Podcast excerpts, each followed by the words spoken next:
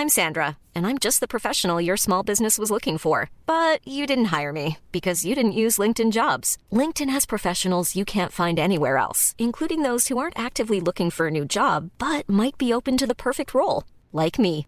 In a given month, over 70% of LinkedIn users don't visit other leading job sites. So if you're not looking on LinkedIn, you'll miss out on great candidates like Sandra. Start hiring professionals like a professional. Post your free job on linkedin.com/people today.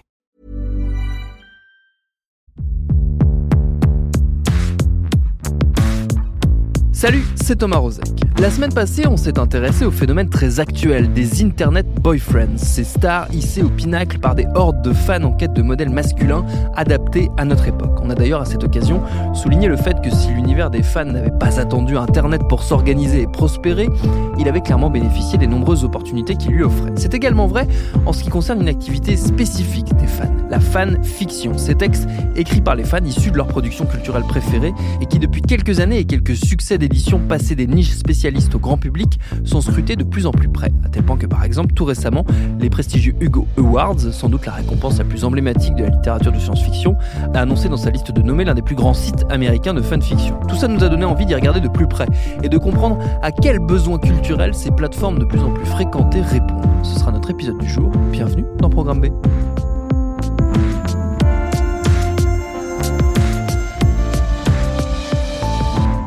Comme à chaque fois qu'on s'attaque à des strates pas nécessairement ultra connues du web, pas d'inquiétude, on va démarrer progressivement avec les bases grâce à une habituée de ce podcast, ma consoeur Lucie Ronfaux du Figaro, qui connaît de l'intérieur cet univers et qui donc était la personne idéale pour répondre à la première et la plus essentielle des questions, c'est quoi concrètement la fanfiction?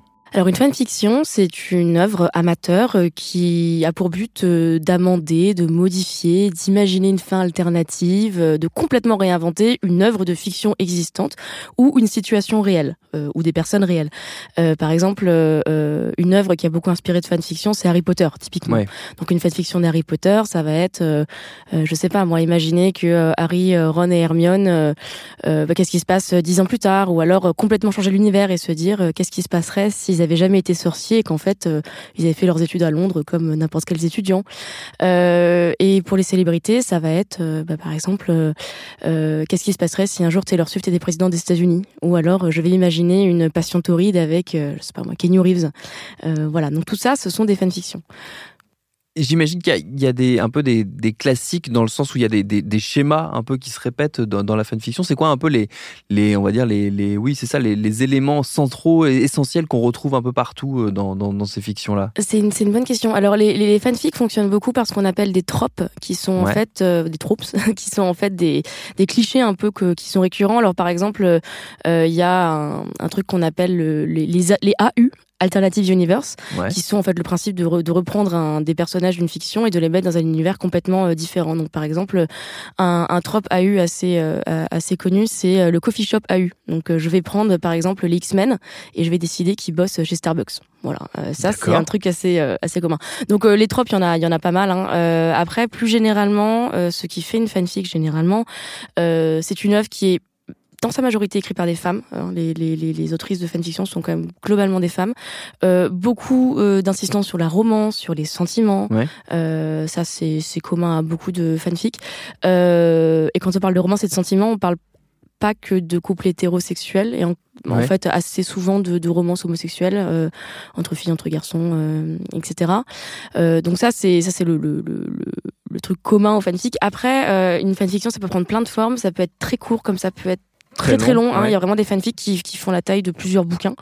Euh, donc euh, c'est très divers. Et, et comment c'est, on va dire, comment ça se regroupe? Parce qu'il y a des que ça forme vraiment une, une, une communauté euh, au sein, enfin voire même une galaxie de communautés au sein au sein du web. Comment est-ce que ça se regroupe? Comment est-ce que ça s'échange? Où est-ce qu'on est-ce qu'on les trouve tout simplement ces fanfics? Alors, euh, la fanfiction est un phénomène qui est pas récent, hein, Oui, dont, on, très dont on retrouve des, des traces à partir des années 50-60, notamment avec le, tout ce qui est fan de Star Trek. Il y avait des fans de Star Trek qui s'amusaient à écrire des histoires sur Star Trek et qui les vendaient sous forme de fanzine papier et qui les envoyaient par la poste. Alors néanmoins, les fanfics ont clairement bénéficié de l'essor d'Internet, hein, et notamment bah, la création de plateformes dédiées aux fanfictions. Alors la, la première grosse plateforme de fanfiction, c'est fanfiction.net, qui a été créée de mémoire dans la fin des années 90 et qui a vraiment permis l'essor de cette activité-là. Aujourd'hui, il est un peu moins fréquenté et maintenant, on, on va plutôt aller autour de plateformes comme AO3, Archive of Your Own, of Our Own, pardon, euh, qui est euh, la plus grosse plateforme de fanfic actuellement, qui est gérée de manière bénévole. C'est le cas de quasiment toutes les, les plateformes de fanfic. Hein, c'est ce qui est intéressant.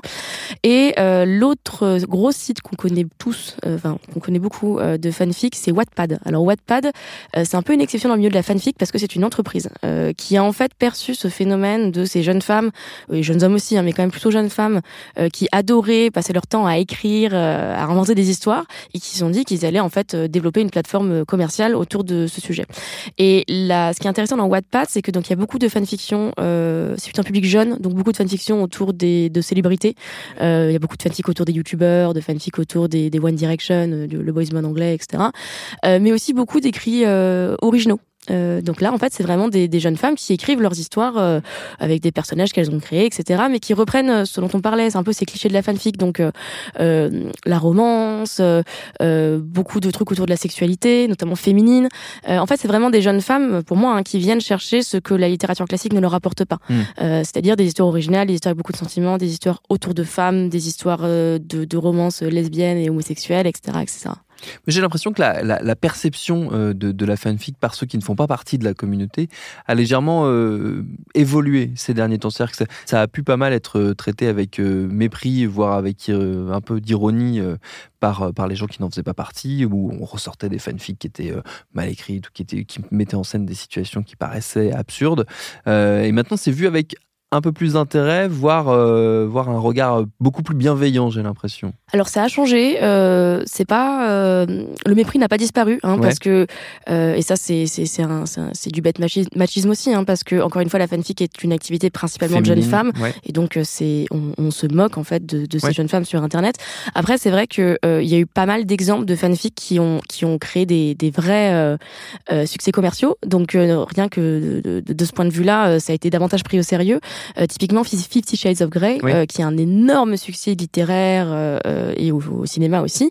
Euh, c'est une fanfic de Twilight à l'origine, qui a été en fait réadaptée euh, pour, pour, être vendue sous forme. Voilà. Pareil, un autre roman qui dont, dont l'adaptation en film vient de sortir, c'est After de l'anglaise Anna Todd, qui là pour le coup c'est, elle avait imaginé en fait une romance avec Harry Styles, qui est l'un des chanteurs de One Direction, le, le groupe anglais. et pareil, bah, elle l'a un peu, elle l'a un peu remodifié, elle l'a vendu en roman et ça a eu un succès euh, démentiel. Donc c'est plus, pris au sérieux parce qu'on se rend compte que ça fait de l'argent. Après, euh, je sais pas si vous vous souvenez euh, des réactions lors de la sortie de Fifty Shades of Grey, tout le monde s'en est moqué en parlant de porno pour maman, de euh, euh et parce que encore une fois, ça, ça, choque encore aujourd'hui que des femmes puissent euh, déjà écrire sur le BDSM, écrire euh, sur le cul, euh, pas forcément se prendre la tête, parce que c'est vrai que les fanfics, beaucoup sont écrits de manière assez simple. Alors c'est pas le cas de toutes, hein, mais et il y a encore ce, mépris qu'on retrouve pas pour d'autres œuvres littéraires euh, je sais pas moi, les SAS, moi j'ai trouvé assez ridicule et pourtant je vois pas grand monde se moquer sur Twitter de, de, de des romans érotiques de SAS. Et pourtant of Grey on s'en moque. Donc bon. Petite parenthèse au cas où vous ne connaîtriez pas, bande de petits chanceux, SAS, incroyable success story de l'édition française. 200 romans écrits sur près de 40 ans par l'improbable Gérard de Villiers, de l'espionnage façon sous James Bond avec des titres de bouquins aussi riches en évocations que La Panthère d'Hollywood, Safari à la Paz, Ramenez-moi la tête d'El Coyote ou L'amour fou du colonel Chang. Finesse, raffinement qu'on retrouve sur les couvertures à base de femmes en tenue légère tenant des armes à feu.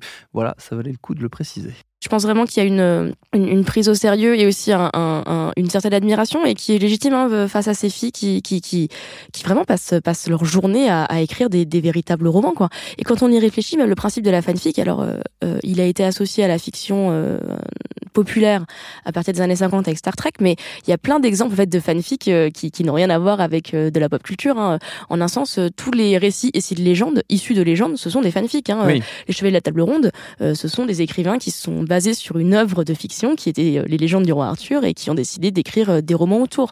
donc c'est assez universel. C'est juste que là, ce qui, est, surprenant, c'est son organisation et, sa polarisation autour d'internautes de, des femmes. Et surtout, la, si on parle de perception, on voit un, glissement, notamment avec le fait que les, Hugo Awards, donc qui est ce, très grand prix de littérature de science-fiction, a nommé cette année parmi les, potentiels lauréats de son prix Archive of Around, dont on parlait tout à l'heure, la grande plateforme de, de la fanfiction. donc elle fait, ils font partie des nommés. Donc c'est une reconnaissance là pour le coup d'une des plus grosses institutions de, de, littérature fantastique. Ouais, absolument. Et, et, ça récompense une communauté. C'est assez fou en fait que ça ne récompense pas une fanfiction. Ils ont décidé de récompenser ce principe qui est de dire tous les jours des euh, milliers, des millions d'internautes vont sur ce site pour publier des œuvres de fiction et on trouve ça chouette. Et on a envie de. Enfin, ils n'ont pas encore reçu le prix, ils ont été nominés, mais on a envie de, de célébrer cette, mmh. de, cette euh, culture. C'est vrai que c'est assez admirable. Et alors, moi, je suis un peu biaisée parce que moi-même, j'ai écrit beaucoup de fanfiction, je, je lis toujours beaucoup de fanfiction. Et euh, pour moi, en tout cas, c'est devenu un, vrai, un, un, vrai réflexe, quoi. Et c'est une de mes manières de consommer de la culture, de d'interagir avec ma culture. Euh, moi, quand je vois un film, en rentrant, je regarde s'il y a des fanfics euh, qui, qui, qui continuent un peu l'histoire parce que ça me permet de me replonger dans l'univers si on en, on en reste à, l'univers de la, de la pop culture, ou si on en revient à l'univers de la pop culture, euh, moi, il y a une question qui quand même me, me vient, c'est le fait, on l'a dit au, tout début, que pas mal de ces fanfics, enfin beaucoup de ces fanfics, euh, se basent donc sur des univers fantastiques euh, qui existent déjà, notamment des univers littéraires. On parlait d'Harry Potter tout à l'heure, mais je sais que c'est le cas aussi du, du Trône de Fer de George Martin aussi, évidemment, vu que c'est sans doute un, une des œuvres les plus, les plus connues et commentées depuis qu'elle a été adaptée à la télévision. comment est-ce que les, les auteurs de de, ces œuvres-là, donc J.K. Rowling, George Martin et, bien d'autres, euh, perçoivent ce travail de fan? Est-ce qu'ils le perçoivent de manière positive ou plutôt négative C'est très divers. Euh, alors il y a déjà y a des auteurs et des autrices qui viennent du milieu de la fanfic et qui du coup sont assez euh, forcément du voilà, coup, regard bienveillant une certaine affection vis-à-vis de, de cet univers. Il y a des auteurs qui le vivent très très mal. Euh, qui estiment que pour eux, euh, une œuvre, euh, l'œuvre qu'ils créent est la leur et qu'elle n'appartient à personne d'autre et que personne n'a à la retoucher. Parce qu'il y en a qui le vivent comme une critique, hein, qui, dit, qui se disent ah bah, mon roman il était pas assez bien pour toi donc tu as besoin de le de, de, réécrire à la fin ou de changer les choses. Alors qu'on peut répondre que non, c'est parce que ton univers était tellement riche et tellement sympathique que moi j'ai envie de continuer à vivre dedans avec mes propres mots. Bon, genre George R. R. Martin typiquement est un exemple d'un auteur qui n'aime pas les fanfics et qui l'a déjà dit, qui qui est pas à l'aise avec le principe. alors il est pas à l'aise, qu'il y a des auteurs hein, techniquement, légalement, euh, la fanfic est un peu dans une, dans une zone trouble. Euh, normalement, si tu fais pas d'argent sur une fanfic, tu as le droit de publier une fanfic en ligne. Après, euh, ça reste une œuvre qui est soumise au droit d'auteur et, euh, dont on s'inspire. Donc bon, c'est un, un, peu compliqué. Et puis, il y a les auteurs qui, au contraire, sont super contents. Euh, de la même manière que des auteurs adorent les fan art, donc du coup, ils en partagent. Il y a pas mal d'auteurs qui conseillent, de, quand on est soi-même auteur, de ne pas lire les fanfics de, de regarder ça de loin avec bienveillance, mais de pas les lire parce que c'est vrai que ça peut être un peu euh, euh, compliqué d'interagir avec euh, avec les fans aussi parce qu'il y a des fans un petit peu un petit peu un petit peu intenses, on va dire, et aussi parce que c'est assez particulier quand même hein, de, de, de lire son œuvre se faire un peu décortiquer. Il y a énormément de cul aussi, donc quand on crée des personnages, euh, j'espère moi Georgie Caroling, j'espère pour elle qu'elle a pas lu beaucoup de fanfic Harry Potter parce que le nombre d'aventures BDSM entre tous les personnages d'ailleurs. Euh, il y en a quand même pas mal. Et pour un auteur, ça doit être un peu bizarre. Euh, et puis alors, il y a le cas aussi de, euh, de, de, des gens, des, gens réels qui font l'objet de fanfic. Et là, c'est encore un autre niveau où pour le coup, c'est, ça peut créer beaucoup de, beaucoup de malaise, quoi.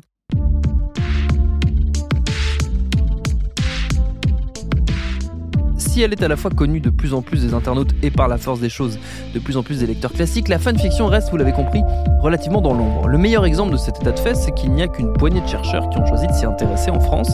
Parmi eux, Brigitte Chaplin, maître de conférence à l'université Paris 13, qui a écrit et dirigé plusieurs ouvrages qui traitent du rôle et de la place des productions de fans, notamment sur le web. Je suis allé la retrouver dans un café parisien pour lui demander tout d'abord si l'une des particularités de l'univers de la fanfiction, c'était d'être à la fois très fédérateur et très spécifique, très segmenté Je ne sais pas si c'est segmenté, mais disons c'est à la fois quelque chose de solitaire au départ et on rentre dans une communauté.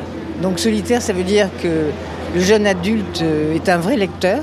Alors, vrai lecteur euh, par rapport à la culture classique, euh, c'est pas forcément Balzac ou Flaubert, enfin, il y a quand même, par exemple, des fanfictions de Jane Austen donc ça veut dire aussi que même les Misérables de Victor Hugo, donc c'est quand même ils peuvent s'intéresser à des textes, c'est pas la majorité, mais ils peuvent travailler, lire et écrire des textes après en, fonction de ces de ces canevas-là.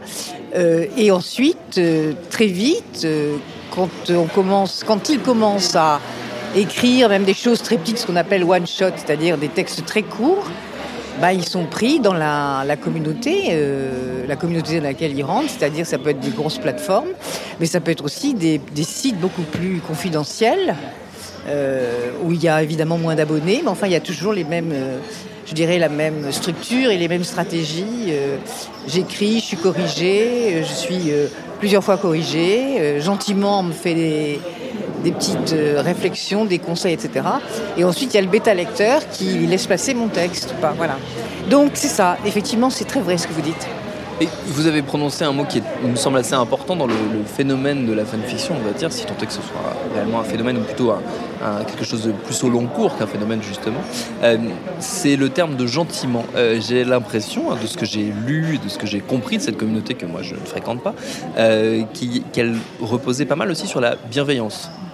Oui, euh, je crois que la bienveillance, c'est important. Alors ça, je dirais pas ça pour tous les, tous les sites euh, de fanfiction, mais euh, quand on regarde fanfiction net ou fanfiction FR, c'est effectivement une ambiance qui est attentive et où d'ailleurs, je crois que les, jugements pernicieux ou méchants ou injustes, voire violents, sont interdits. Il y a une espèce d'éthique aussi dans ces plateformes-là. Voilà.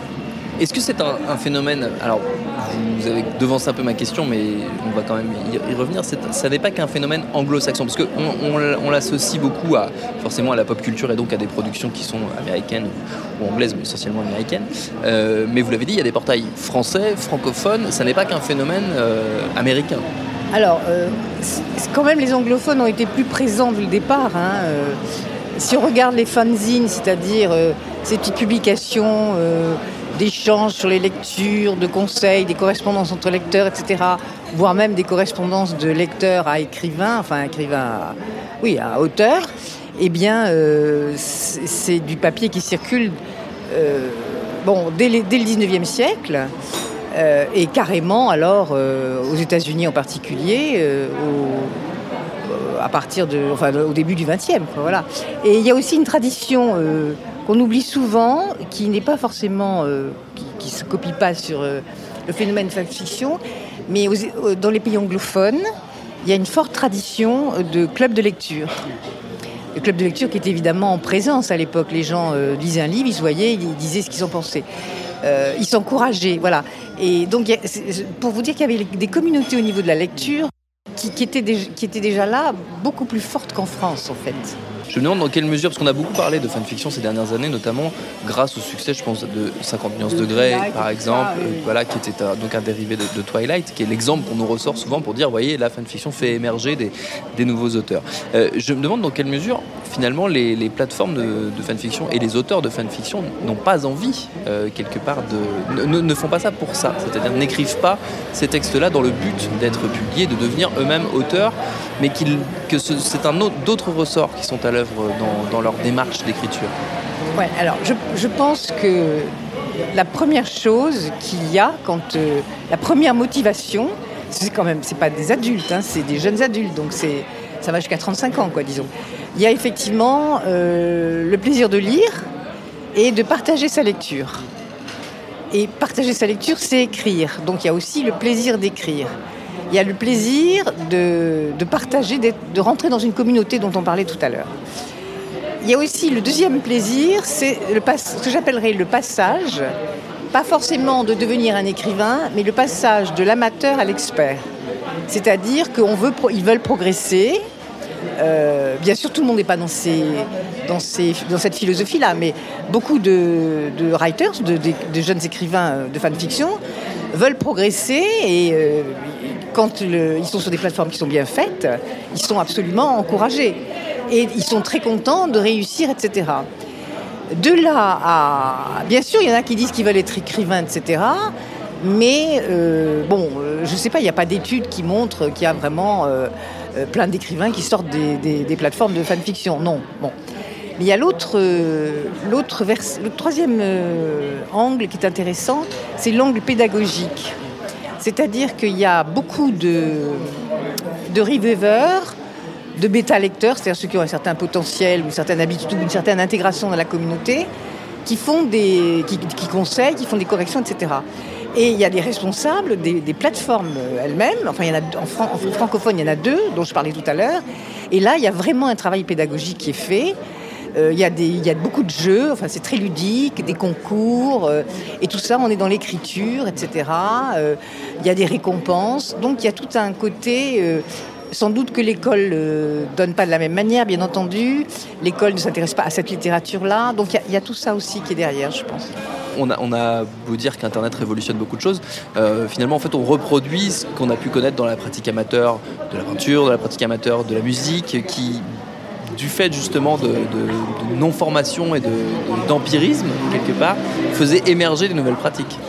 Jürgen Müller, un, un enseignant-chercheur allemand, a remis à la mode le, concept, moi je n'utilise pas beaucoup les concepts, surtout dans les interviews, mais là je trouve ça vaut le coup, le concept d'intermédialité, en disant que finalement, euh, ce que d'autres avaient dit bien avant, euh, en particulier McLuhan, que euh, bon, il n'y avait pas de révolution dans les médias, que tous les médias transportaient euh, des médias antérieurs, etc. Et euh, à la question est-ce qu'il y a création, est-ce qu'il y a créativité?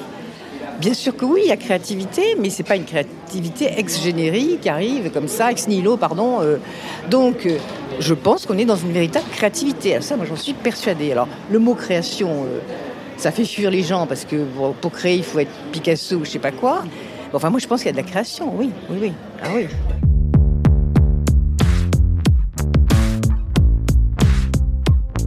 Et puis pour en revenir aux inquiétudes qu'on évoquait tout à l'heure quant à une éventuelle menace qui planerait sur la créativité des auteurs de fanfiction si le monde marchand venait à s'intéresser d'un peu trop près à eux, on peut également se rassurer en se disant que si c'était le cas, les fans, comme ils l'ont toujours fait, trouveraient d'autres moyens, d'autres petits coins à l'abri des regards pour s'exprimer entre eux. Merci à Lucie Ronfaux et Brigitte Chaplin pour leurs réponses. Programme B, c'est un podcast de Binge Audio préparé par Lauren Bess, réalisé par Vincent Hiver. Abonnez-vous sur votre appli de podcast préféré pour ne manquer aucun de nos épisodes, Facebook et Twitter si vous voulez nous parler. Et à demain pour un nouvel épisode.